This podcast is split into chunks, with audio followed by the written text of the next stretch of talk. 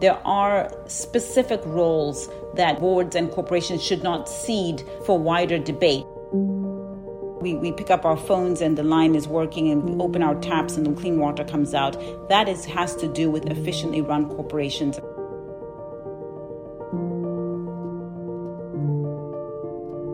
Hello, I'm Linda Yueh, an economist and broadcaster. Welcome to the Intelligence Squared Business Podcast. I'm joined by global economist, best-selling author, and board director Dambisa Moyo. She currently serves on the boards of Chevron Corporation and the 3M Company in the United States. We're here to discuss how boards work. Her new book subtitle is And How They Can Work Better in a Chaotic World. Welcome, Dambisa. Let's just start off with why you wrote this book.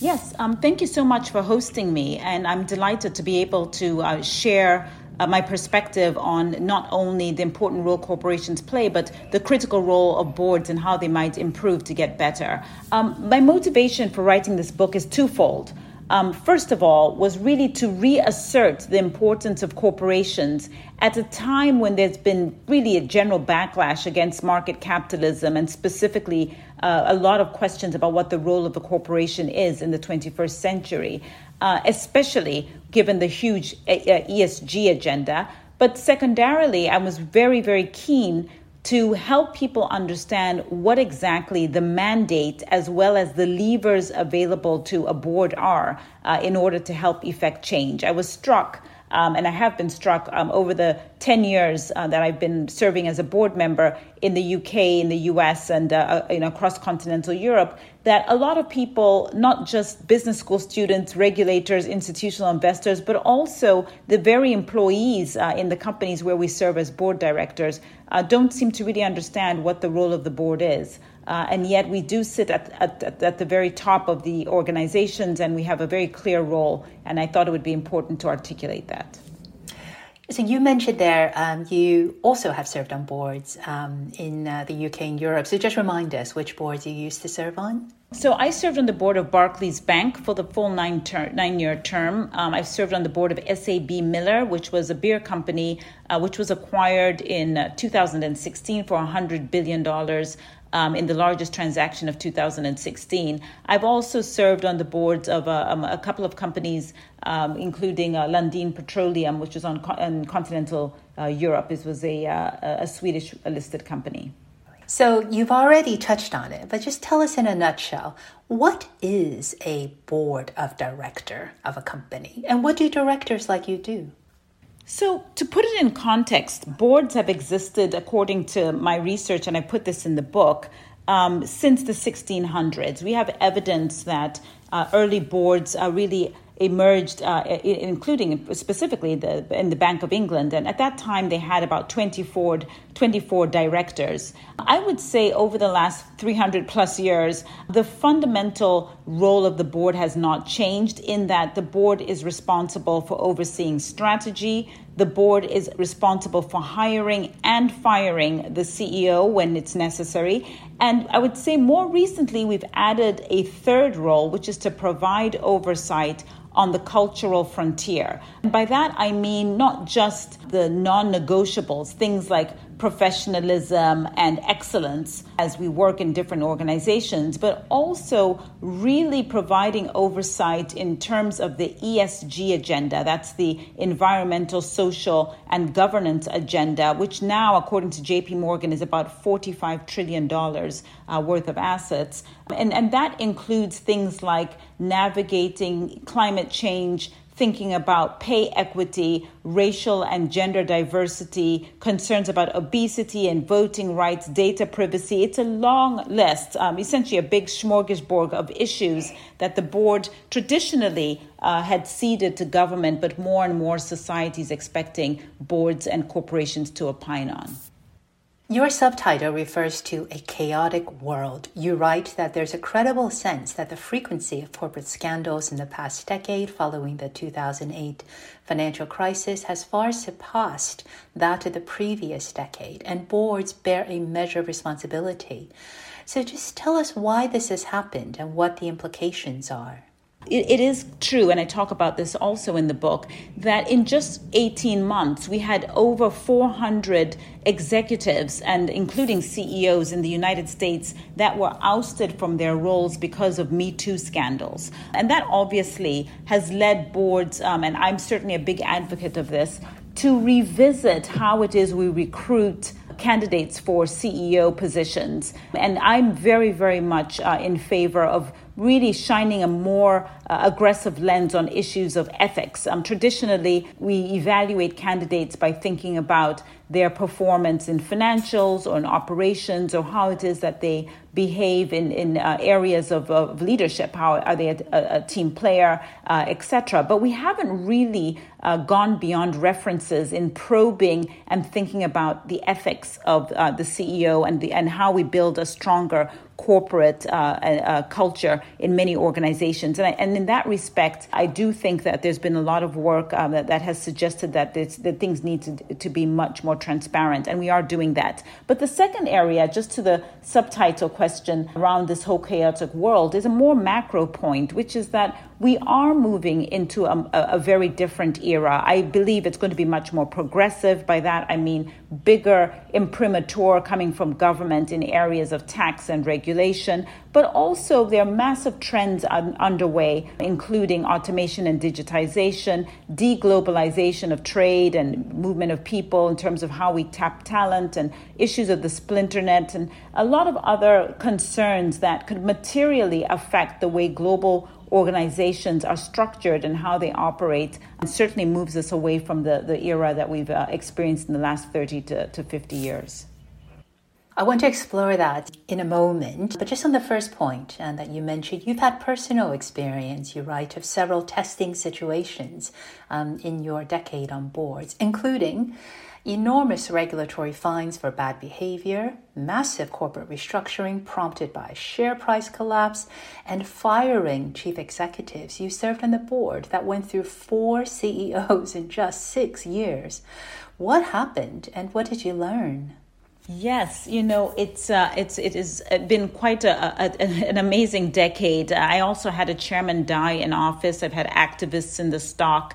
You know, I had a company go from sixty dollars a share down to seven dollars a share. Thankfully, the company did not go bankrupt, uh, and it is very much a going concern uh, with the share price over twenty dollars uh, today.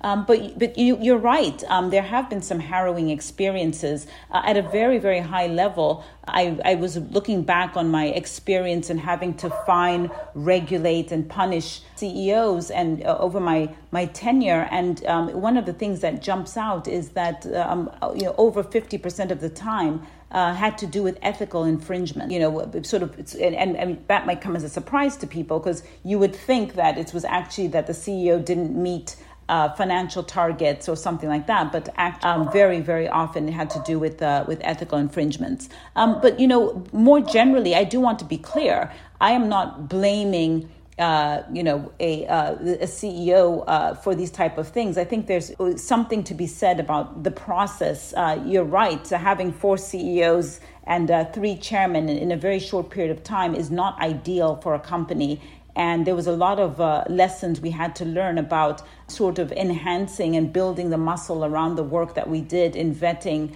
uh, and thinking about what the needs of the company were you write about how Barclays recruited you for the board and then took the strategic decision to withdraw from Africa. Now, this is while a lot of forecasts highlight Africa's young population, growth prospects in certain countries.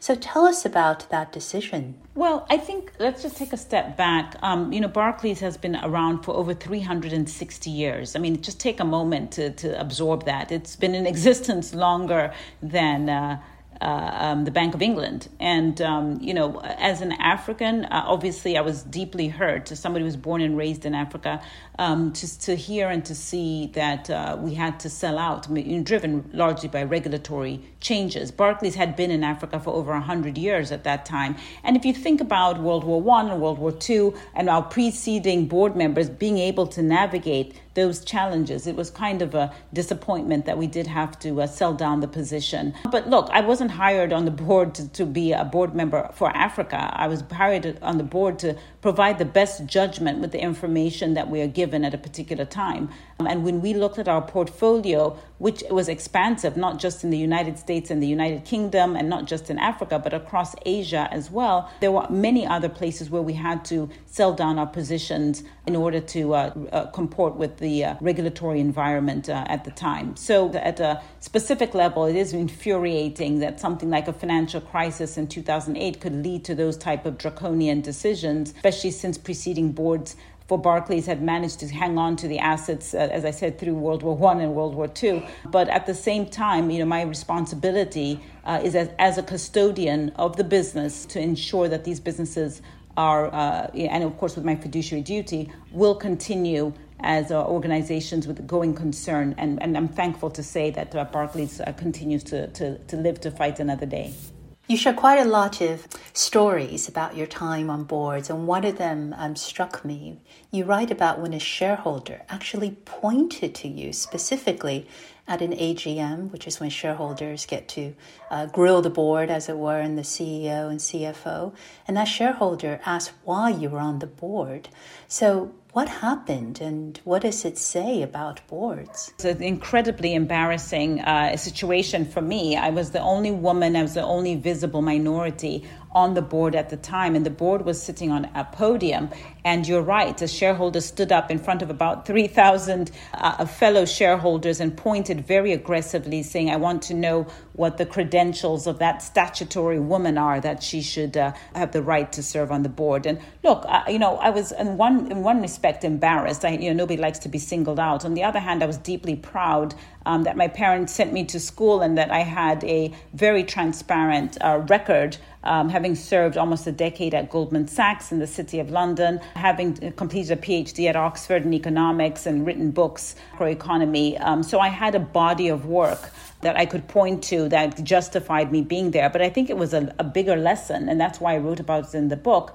A bigger lesson um, and takeaway is that you know, as we pursue more diversity in gender, racial, um, but also just ideas, uh, and, and more generally think about uh, inclusion, we never want to be or never want to find ourselves as board members or indeed uh, in C suite or anywhere in an organization where people um, think that you're on a board because of your race or gender, and uh, it's an, and, and rather than that you should be there because of your talents and what you can contribute. And uh, I, it was it was very illuminating for me about how we think about pursuing diversity with gusto. Of course, it's an important thing. It generates better returns, makes us more competitive, but we shouldn't do it to the point where we end up uh, having the vulnerability of, of that kind of an embarrassing situation emerge. Um, but you know, on the whole, it was it was a good lesson for me uh, to see how people think about these issues, and I was glad to to be able to defend myself.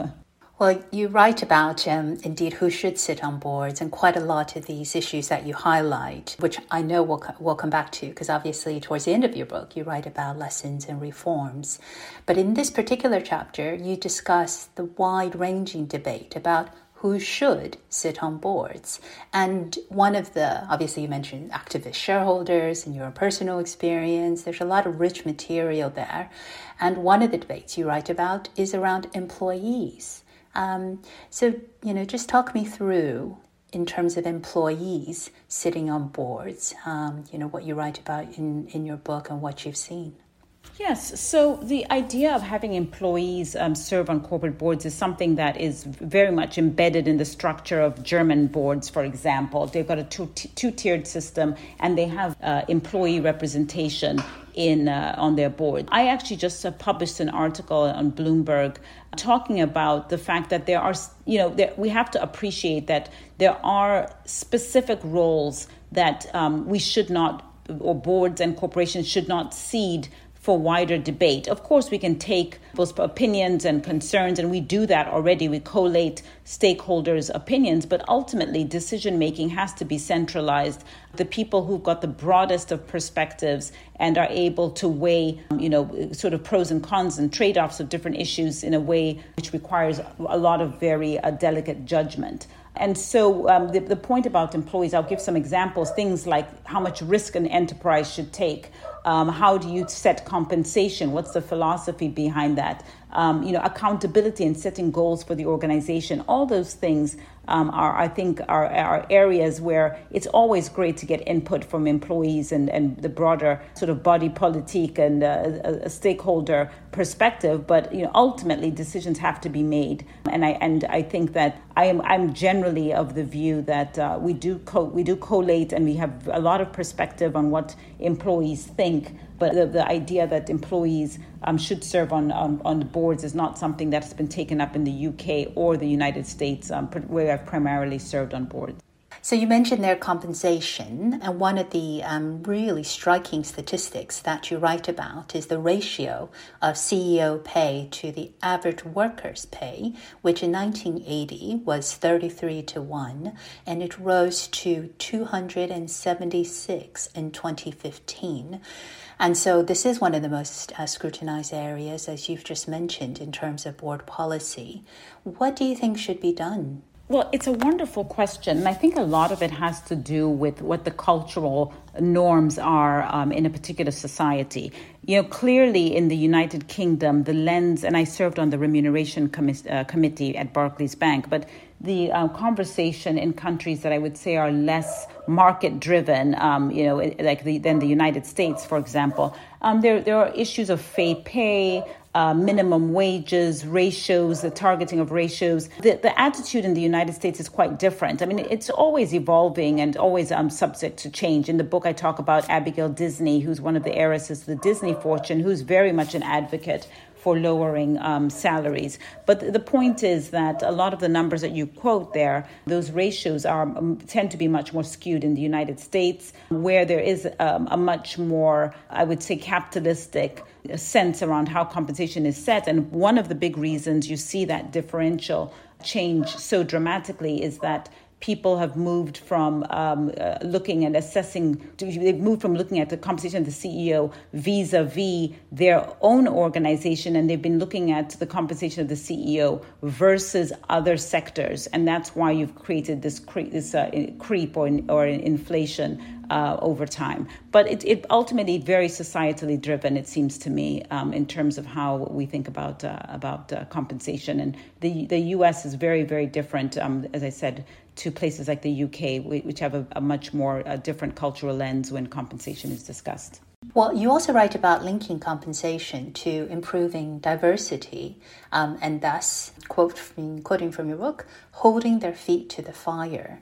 So, do your boards do this, and should other boards? Absolutely. Um, but diversity is only one aspect of the ESG agenda. You know, at a very high level, I, I know for a fact um, the boards I serve on, but also other companies in which I'm involved, um, we look at ratios and uh, we, we basically as, roughly ascribe about 50% of a person's compensation to their financial performance, how they generated sales, have they driven the business, etc. And then the balance, another 50% is split between 20%, let's say, towards innovation, how are they driving innovation going forward, and 30% towards a lot of the ESG issues such as diversity, climate change, etc., that uh, we're talking about. So these things are absolutely embedded in compensation, and it's an important point because our levers as boards, in terms of how we can actually influence change, are quite limited. We can hire and fire the CEO, and that's an, a big role and lots of leverage there. But the other le- lever is compensation. Clearly, have embedded a lot of the social agenda issues to into the into the how we actually set compensation um, at, the, at, certainly at the highest levels of the organization, and definitely much more percolating into the the, the sort of broader base workforce. On compensation, because I do want to talk about um, climate change and other um, issues and the, the broader macro issues that you mentioned, but just on compensation, it just seems there is quite a lot of dissatisfaction um, about uh, compensation of um, CEOs and executives. So, do you think more needs to be done in this area beyond um, what's already being done? Do legal changes are are they required, regulatory, or is it really, I think, still left up to um, to boards? Well, I think again it goes back to a lot of optics. Um, a, you know, someone said to me, you know, look at where is uh, innovation happening? Who are the company? Where where are the companies at the tip of the spear that are coming up with a vaccine? where are the biggest technology companies? If you think about this, take a step back and think about where the world is going. Uh, and the truth is, many of them are in the United States. Um, and people say, well, actually, there may be uh, a correlation between paying people um, you know, these exorbitant, what might be seen as exorbitant in a, in a European lens, uh, salaries to, uh, into this idea of driving higher performance and driving innovation. They would argue that there, it's not an accident that Europe uh, broadly speaking, has tended to lag behind innovation, and we don't really see sort of cutting edge uh, sort of uh, ideas coming out of Europe. And it may very well be because there's this uh, perhaps overregulation compensation, but other aspects, things like equity, long term incentive plans, are also heavily regulated. It's not just the base salary. And, I think that's something that we need to debate and have a conversation about because um, the numbers don't lie. Um, the biggest companies in the world right now are mainly skewed to the United States and China. In fact, uh, Warren Buffett, just a couple days ago in his annual general meeting, had a slide showing the largest companies by, by market cap without you know i have to go back and have another look but i don't remember any european companies i think he had the top 20 or 50 on there i don't remember any european companies being on that list um, they were dominated by american and chinese companies places where i think compensation people would argue is uh, is very much aligned to driving innovation and uh, and for future success. So that's a debate we need to have. But I don't think uh, you know regulating a priori without having a, a more thorough discussion on these issues is is going to land us in a good place. So, I wanted to come to climate change. It's obviously a massive area um, where companies and boards um, that sit on the top of companies uh, could do something about within the ESG agenda. And, and obviously, beyond that, it's hugely under scrutiny. So, it'd be interesting to hear how um, Chevron, uh, a major energy company that you sit on the board, manages this. Well, you know, we have a management team and they can talk specifically about what they're doing. Uh, you know, I, I, don't really feel like it's my job uh, as a board member, a non executive board member, to to sort of talk specifically about what the company's doing. What I will say is, is a couple of things. First of all, I do sit at a very interesting intersection. As I mentioned, I was born and raised in, in Africa, one of the poorest regions in the world, where energy poverty is a real thing. Uh, in fact, there are about 1.5 billion people around the world who've got no access to energy uh, Linda, they wouldn't even be able to dial into your uh, into our Zoom call here because uh, they are, are, are energy poor. And it's not just in Africa, South America, Asia, really where 90% of the world's population lives. There continues to be deep, deep concerns about energy poverty, which has long term consequences. I secondarily serve on the investment committee for Oxford University's endowment. So I'm very, very much attuned to the resistance um, for endowments uh, under pressure from students to invest in uh, in traditional hydrocarbon companies. But you know, my third point, and you've touched on it, I serve on the board of a large global uh, energy company which has been around for over 140 years, and I stand by the very impressive work that they are doing, not just in risk mitigation, things like carbon capture, uh, greenhouse gas emission, thinking about CO2 uh, uh, intensity. We're also spending an inordinate amount of money on all areas of investment to the upside, things like uh, solar, wind, water, biofuels, nuclear Gen 4. I mean, there's a whole list, geothermal, whole list of efforts that we're making for a very, very complex problem. It, we're 8 billion people on the planet roughly um, today. If one of us knew how to generate energy in a sustainable and uh, affordable way, we would have the answer. And so everyone is working very hard. These energy companies are at the tip of the spear in trying to drive this uh, agenda. It's not just Chevron, all the energy companies, they're making a very, very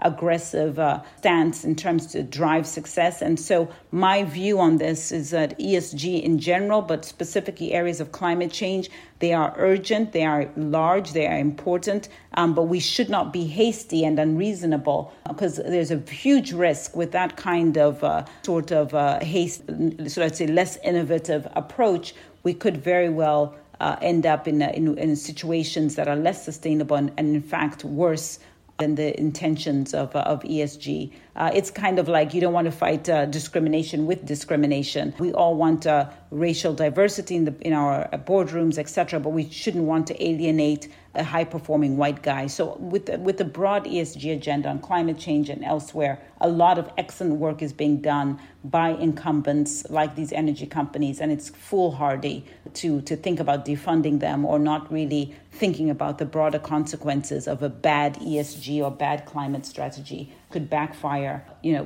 people coming back in a very aggressive way, or issues around uh, immigration that's disorderly, and uh, you know, lower growth standards and living standards for people more generally across the world. Dambisa, now this, of course, is a chapter title of yours. What are the five critical issues no board should ignore?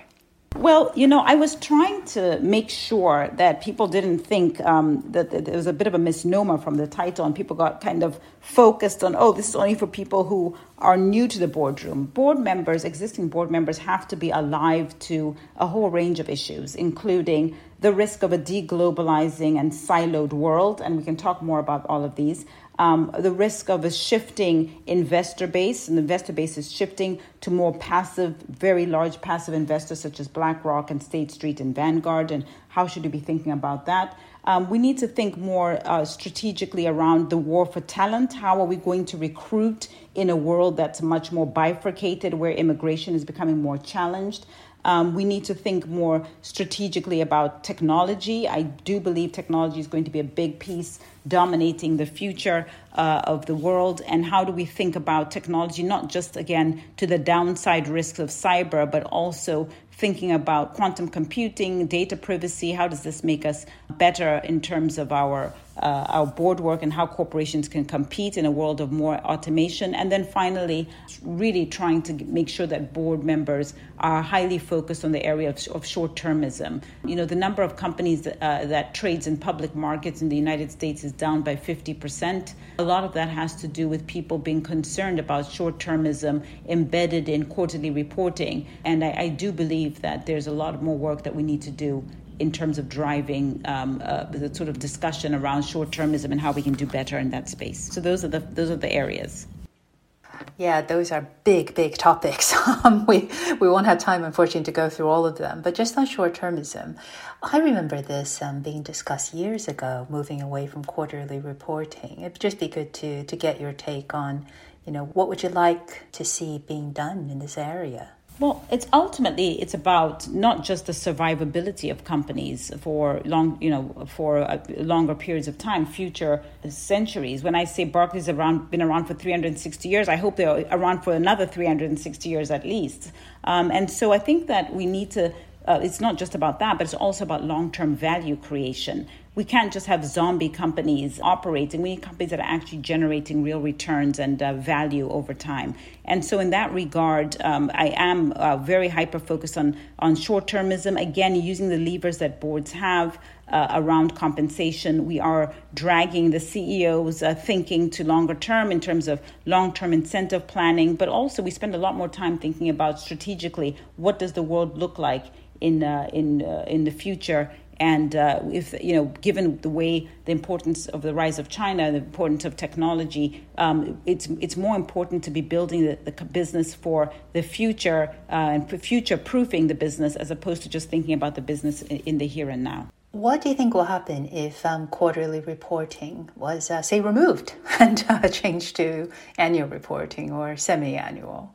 Are you thinking along those lines, or is it not so much the structure of reporting, but the long term drivers of the business?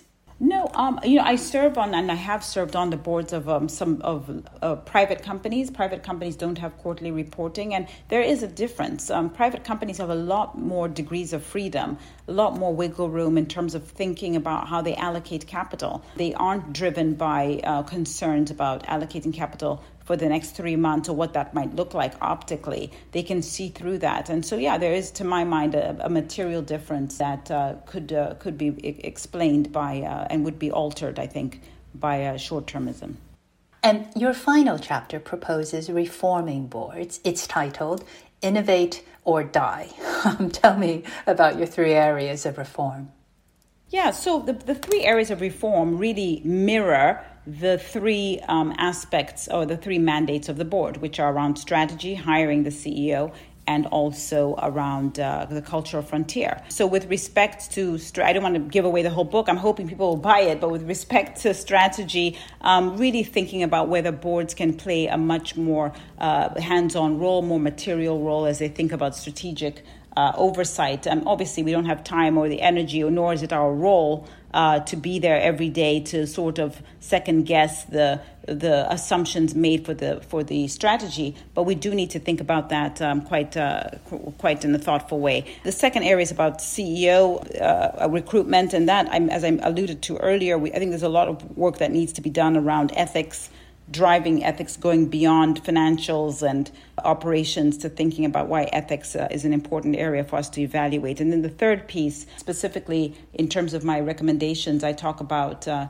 with the cultural frontier, we might need to think more specifically about having an ethics committee at the board level, um, a, a, committee that can help to navigate some of these very challenging issues. I was very struck that today there's been an announcement that uh, Facebook's, I would call it uh, ethical committee of sorts, uh, advisory committee, is just decided that they will not lift the ban on President Trump. And I think that those are a lot of ethical issues, moral issues, um, and cultural issues that companies need to navigate. And those are aspects that uh, um, you know a cultural uh, or an ethical committee would, would be able to opine on. Don't worry, Dambisa. There's lots of rich detail in your book. We couldn't possibly cover all of them in our podcast, but you've you've highlighted, I think, um, uh, just a large number of interesting, um, you know, issues that I really think that um, we should all talk about. And in fact, that's how you phrased it in your dedication. So you write. Um, you mention uh, several groups, including the general public, in your dedication. You write this book is for the public so they can better understand why successful boards and well governed corporations are critical for society at large. So, what would you like our listeners to take away? Well, it's really that point that ultimately corporations um, are not elected officials. So, on the one hand, corporations do have an important role as good citizens in society, and we are now debating and thinking about metrics and how we should evolve um, from, you know, obviously from the Business Roundtable proclamations of 2019, saying that we have a broader responsibility for society. We need to thread the needle of being that better uh, citizen in society and the global economy without treading toes um, in terms of the issues of not being elected officials. Um, but I think also what, what I hope people understand is that every single day, billions of, of goods and services are delivered around the world without incident. Um, yes, we've had the WeWorks and the Ubers and Persimmons and Topshop issues in, in the UK, as an example. Um, but overall, billions of goods. We get our IKEA boxes, and there's usually not an issue, um, not, not a piece missing. Uh, we, we pick up our phones, and the line is working, and we open our taps, and the water, clean water comes out. That is, has to do with efficiently run corporations. And I do think we need to at least acknowledge that by and large, in a very complex global society, boards and the corporations that they serve are working. And a lot more work has to be done, but we do need to give some credit where it's due. Thank you very much to Dambisa Moyo. And do check out her book at How Boards Work. And thank you all for tuning in. I'm Linda Yueh, and you've been listening to Intelligence Squared Business.